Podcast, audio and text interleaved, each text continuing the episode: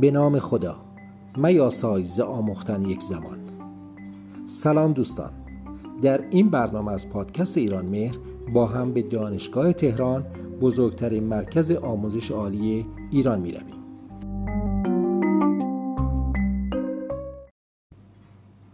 در بهمن ماه سال 1312 شمسی جلسه هیئت دولت وقت تشکیل و در آن در زمینه آبادی تهران و زیبایی و شکوه ابنیه امارات و کاخهای زیبای آن سخن به میان آمد.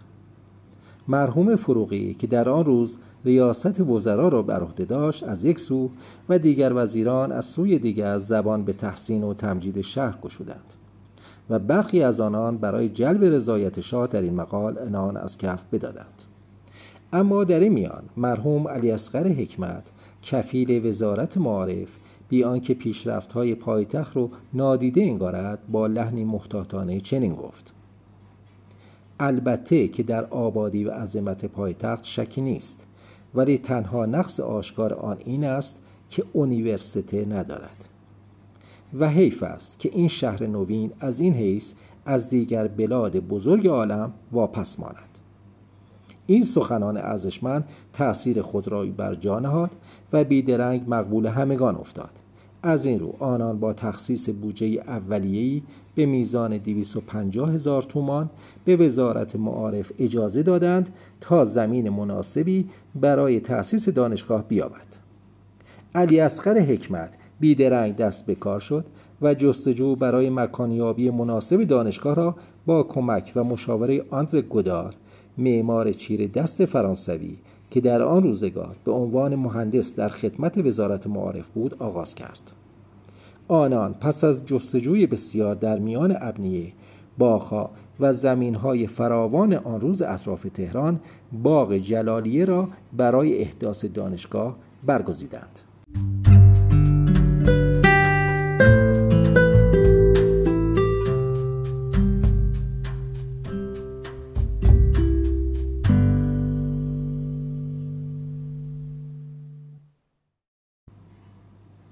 باغ جلالیه در شمال تهران آن روز ما بین قریه امیرآباد و خندق شمالی تهران قرار داشت.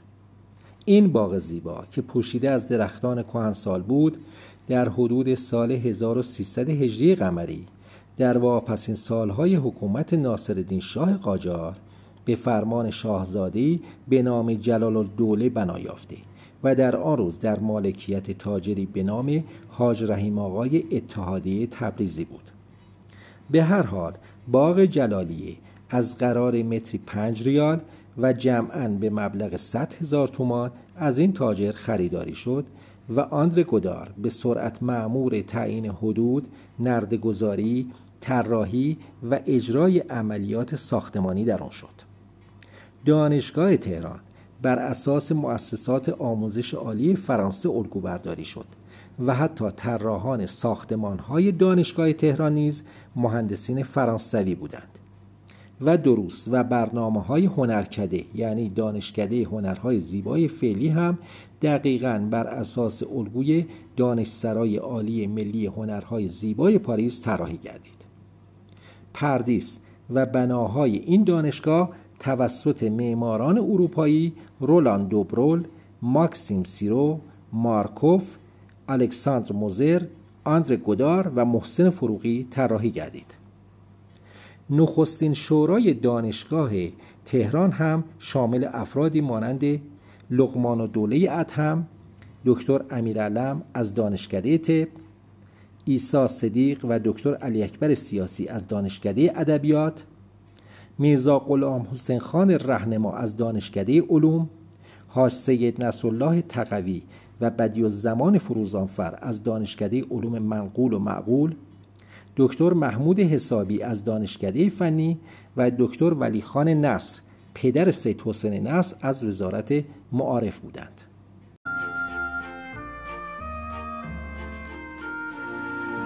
ای ایران ایران دور از دامان پاکت دست دگران بدگوهران ای عشق سوزان ای شیرین ترین رویای من تو بمان.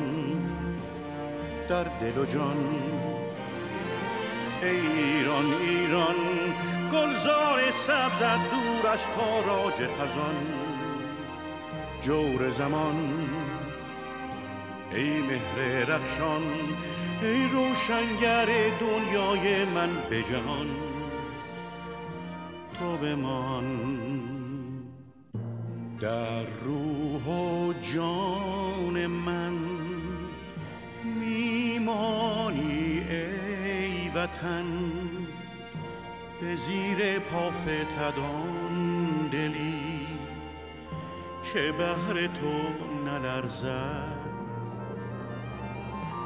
شرح این عاشقی ننشیند در سخن که بهر عشق والای تو همه جهان نیرزد.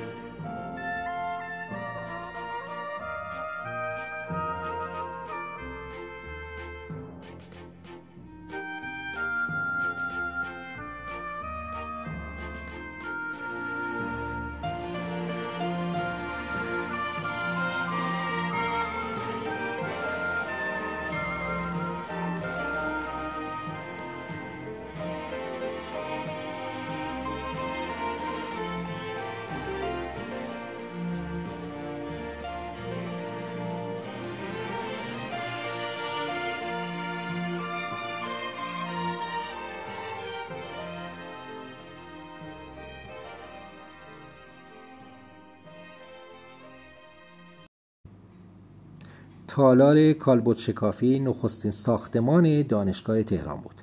قرار شد که ساختمان دانشگاه از دانشکده پزشکی آغاز شود. در اوایل اردیبهشت این ساختمان شروع شد.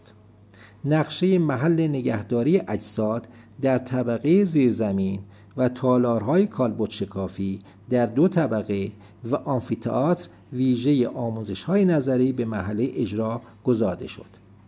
و تا اواخر دی ماه 1313 شمسی خاتمه پذیرفت. دکتر امیرعلم که رئیس کرسی تشریح بود و دکتر ابوالقاسم بختیار جراح و معاون دانشکده پزشکی و دکتر بلر جراح بیمارستان آمریکایی تهران در این مورد کوشش فراوانی به خرج دادند. دانشگاه تهران با ادغام کردن مدرسه سیاسی مدرسه طب که شامل مدارس دندانسازی، دواسازی و قابلگی نیز بود و همچنین مدرسه فلاحت مزفری یعنی اولین مدرسه کشاورزی در ایران مدرسه صنایع مستظرفه که توسط کمال الملک تأسیس شده بود مدرسه حقوق و دانشسرای عالی در تهران دایر شد. در اواخر دهه 1940 میلادی ساختار درسی و پژوهشی دانشگاه رفته رفته به سمت الگوبرداری از سیستم دانشگاه های آمریکایی شروع به حرکت کرد.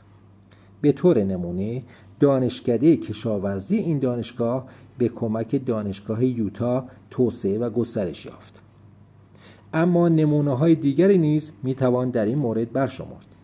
در سال 1954 میلادی مؤسسه علوم اداری دانشگاه یعنی دانشکده مدیریت کنونی به کمک دانشگاه کالیفرنیای جنوبی و به ریاست دکتر هری مارلو از این دانشگاه آغاز به ارائه مدارج دکترا نمود در سال 1958 میلادی مؤسسه روزنامه نگاری دانشگاه تهران به کمک دانشگاه ویرجینیا و دکتر جیمز ولارد آغاز به کار نمود و دانشگاه جانز هاپکینز آمریکا بود که در سال 1965 میلادی رشته دکترای بیماری های سلولی را راه اندازی کرد.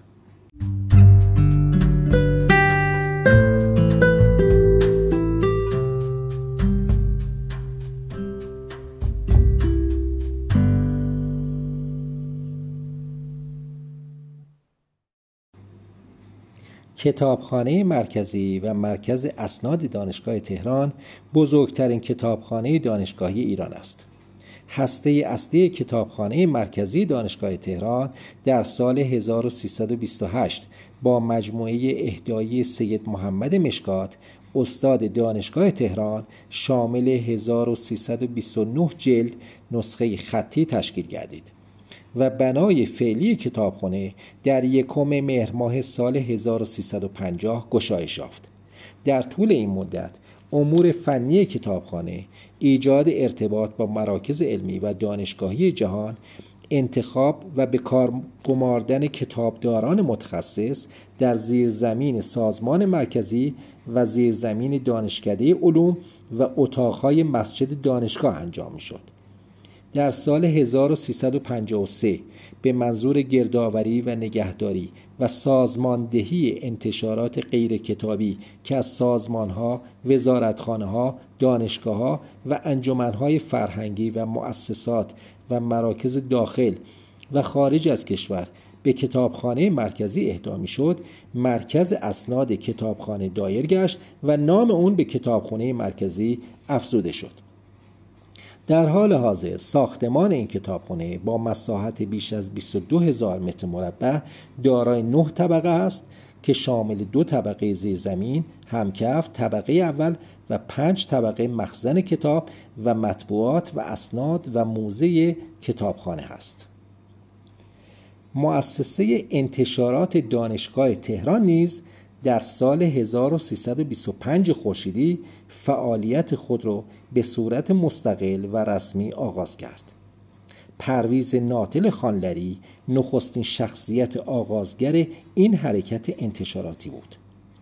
پس از ایشان زبیح الله صفا با یاری حسین مینوچهر مدیریت توسعه انتشارات رو با شایستگی به عهده گرفتند. در این هنگام بود که آثار پرباری زمین ساز شکوه انتشارات دانشگاه تهران شد. سپس حافظ فرمان فرمایان این وظیفه رو به عهده گرفت. اما به علت مسافرت علمی به آمریکا ایرج افشار به مدت هفت سال با شایستگی تمام در گسترش انتشارات دانشگاه تهران تلاش کرد. پس از ایرج افشار کوهستانی و پس از آن دکتر بهرام فرحوشی عهدهدار ریاست انتشارات و چاپ دانشگاه تهران شدند.